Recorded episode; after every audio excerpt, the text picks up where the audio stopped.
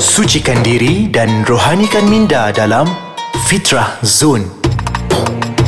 Assalamualaikum warahmatullahi wabarakatuh. Apa khabar sidang pendengar sekalian? Sekali lagi bersama dengan saya Da'i Luqman menerusi Fitrah Zone di podcast Ais Kacang. Apa khabar? Mudah-mudahan Allah Subhanahu Wa Taala berikan kesihatan, limpahkan, mewahkan uh, rezeki tuan-tuan dan puan-puan. Mudah-mudahan dengan rezeki kita dapat, dengan nikmat kesihatan yang dapat akan mendekatkan diri kita dengan Allah Subhanahu Wa Taala. Jadi insya-Allah tuan-tuan dan puan-puan seperti biasa menerusi Fitrah Zone ni kita akan bawa setiap episod dengan tajuk-tajuk yang berbeza dan tajuk-tajuk itu semestinya menarik untuk kita dengari bersama. Tapi sebelum tu, ha, yang bagi yang mana yang masih lagi belum ada aplikasi uh, Ais Kacang, jangan lupa untuk download dan install aplikasi Ais Kacang uh, di Google Play Store dan juga di Apple App Store dan jangan lupa untuk follow kami di Facebook kami, uh, like page kami dan juga jangan lupa untuk follow kami di Instagram juga Twitter kami di Ais Kacang MY. Dan kepada sidang pendengar yang nak tahu apakah di antara update-update terkini kami di Ais Kacang, boleh untuk melayari website kami di aiskacang.com.my.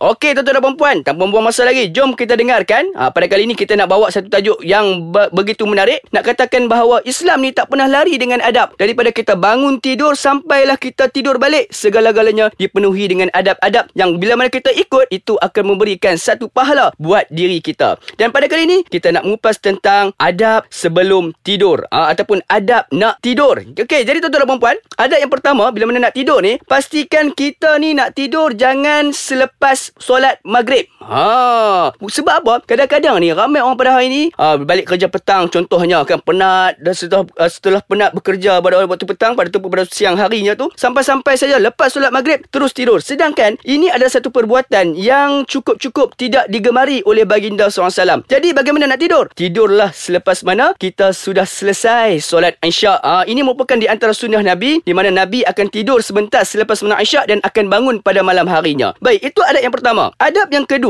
pastikan kita tidur dalam keadaan kita berwuduk. Ini berdasarkan sabda Nabi SAW. Apabila kamu hendak tidur, maka berwuduklah sebagaimana wuduk untuk solat. Kemudian, baringlah di atas sisi kananmu. Hadis yang diriwayatkan Imam Bukhari dan Muslim. Nak kata, bila mana kita nak tidur, kita pastikan diri kita ni dah bersih daripada segala hadas. Lepas tu kita ambil wuduk. Mudah-mudahan tidur kita itu menjadi satu pahala ibadah buat diri kita. Baik, itu yang kedua. Yang ketiganya, pastikan kita memulai tidur kita dengan membaringkan tubuh ke sisi sebelah kanan. Maksudnya kita tidur ni mengiring ke arah belah kanan. Ini merupakan salah satu sunnah. Maksudnya bila mana kita tidur dengan mengiring arah belah kanan, kita dah dapat pahala sunnah pada saat itu. Okey, yang keempatnya tuan-tuan dan puan-puan, sidang pendengar sekalian, adab dalam tidur ni ataupun adab dalam tidur ni, yang keempat tidak tidur dalam keadaan meniarap. Ah, ni kadang-kadang ni ada orang yang penat ataupun lenguh sakit tulang belakang tu. Ah, tiba-tiba dia kata apa nak selesa dia tidur dalam keadaan keadaan meniarap. Sedangkan ini adalah satu benda ataupun perbuatan tidur yang dilarang dalam Islam. Sebagaimana sabda Nabi SAW, sesungguhnya cara tidur yang dimurkai Allah itu adalah dalam keadaan tengkurap ataupun uh, meniarap. Ah, hadis yang diriwayatkan oleh Abu Daud dan sanadnya itu telah disahihkan. Jadi tuan-tuan dan puan, lepas ni kalau kita nak tidur, kalau tak mampu nak menging ke belah kanan, rasa macam sengat-sengat badan, tidur dalam keadaan luruskan tubuh badan. Ah, okey, itu yang keempat. Yang kelimanya, untuk kita tidur mendapatkan pahala lagi, pastikan kita kumpulkan kedua telapak tangan kita, kemudian kita tiup serta kita bacakan tiga surah ataupun tiga kul. Yang pertama surah Al-Ikhlas, yang keduanya surah Al-Falaq dan yang ketiganya surah An-Nas. Lepas mana kita dah baca, kemudian kita tiupkan uh, apa bacaan kita tadi tu ke arah tapak tangan kita, lalu kita usapkan ke seluruh tubuh badan kita. Dan ini juga merupakan di antara sunnah baginda SAW dan baginda akan lakukan setiap kali baginda nak tidur. Hadis yang diriwayatkan oleh Imam Bukhari dan juga Muslim. Dan seterusnya, yang keenam, adab dalam tidur. Pastikan sebelum mana kita nak tidur, kita kibaskan dahulu tempat tidur kita dengan ujung sarung atau dengan pakaian kita sebanyak tiga kali. Ah, ni nak bagi menghindarkan kita orang kata apa? Daripada mungkin ada kuman ataupun ada uh, ni lah kutu ke dekat atas kita punya tilam tu. Jadi kita kibas-kibaskan. Mudah-mudahan kita tidur dalam keadaan kita bangkit pada esok harinya dalam keadaan kita segar dan terhindar daripada penyakit. Dan ada beberapa lagi ada yang kita nak kongsikan. Tapi sebelum tu kita nak berhenti berehat sebentar bersama dengan saya Dain Lukman. Sebentar saya lagi di Fitrah Zone.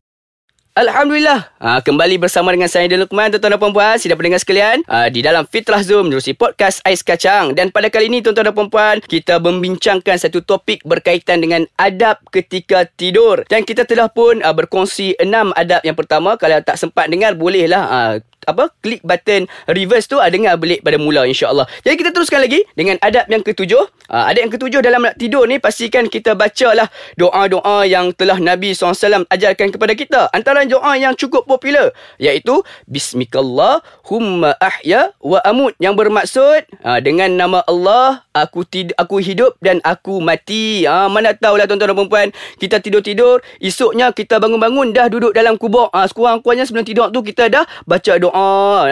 Ya, dan bacaan doa tu juga maksud yang cukup baik. Dengan nama Allah kita hidup. Dan dengan nama Allah kita mati. Dengan nama Allah juga kita tidur tuan-tuan dan puan-puan. Jadi mudah-mudahan kita punya tidur itu bukan sekadar tidur yang melepaskan ataupun menghilangkan kepenatan bahkan datangnya dan menghadirkan pahala buat diri kita. Ini juga yang disebutkan oleh hadis riwayat Bukhari dan Muslim. Baik, yang kelapannya adab dalam tidur ni tuan-tuan dan puan-puan, kita dianjurkan untuk membaca tasbih 33 kali, tahmid 33 kali, takbir 33 kali ataupun 34 kali sebelum mana nak tidur. Ah, tasbih tu apa? Tasbih tu subhanallah, tahmid alhamdulillah Alhamdulillah. Takbir apa pula? Allahu Akbar. Sebanyak 33 kali setiap satu sebelum mana kita nak tidur. Sebagaimana sabda Nabi SAW kepada Ali bin Abi Talib dan isterinya ketika mereka hendak tidur.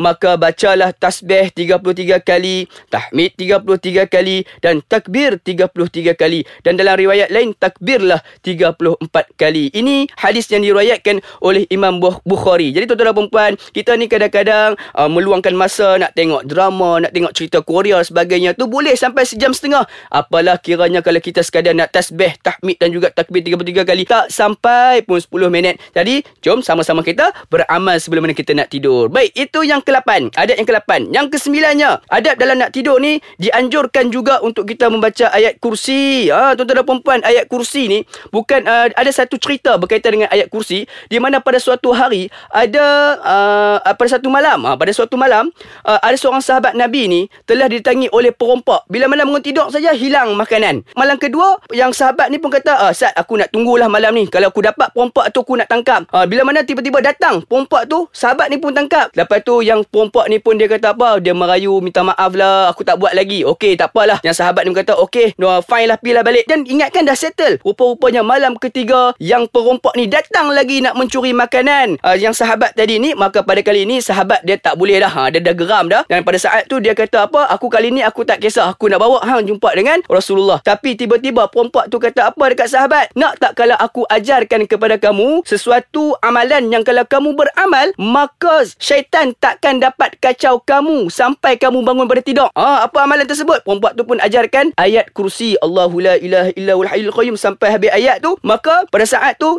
sahabat pun kata apa tak apalah aku lepaskan hang. Pada keesokan harinya sahabat ni pun datanglah bertemu dengan Rasulullah nak tahu kan kesahihan yang dibawa oleh perempuan buat tadi ni. Rupa-rupanya Rasulullah kata apa? Benar apa yang dikatakannya. Namun orang yang berkatakan itu adalah seorang pendusta. Maksud dia apa? Rupa-rupanya perompak itu adalah syaitan. Ha, dia yang duk merompak tu. Duk mengambil makanan-makanan sahabat tadi tu. Rupa-rupanya amalan ini merupakan amalan yang cukup besar fadilatnya. Tak akan dilindungi daripada sebarang gangguan daripada syaitan dan makhluk-makhluk halus. Ha, mungkin lepas ni tak ada adalah kes-kes nak kena tindih dan sebagainya tu. Baik. Itu yang ke-9 dan ada yang ke-10nya. Bila mana kita nak tidur ni. Contoh apabila tiba tiba-tiba kita terbangun di tengah malam, maka kita sangat-sangat dianjurkan untuk berdoa kepada Allah. Sebab ini merupakan salah satu masa yang cukup mustajab. Sebagaimana sabda Nabi SAW, tidaklah seorang Muslim yang tidur dalam keadaan suci dan berzikir. Lalu tiba-tiba terbangun di malam hari, kemudian berdoa kepada Allah, kebaikan dunia dan akhirat, kecuali Allah akan mengabulkannya. Hadis yang diriwayatkan oleh Abu Daud. Jadi tuan-tuan dan perempuan,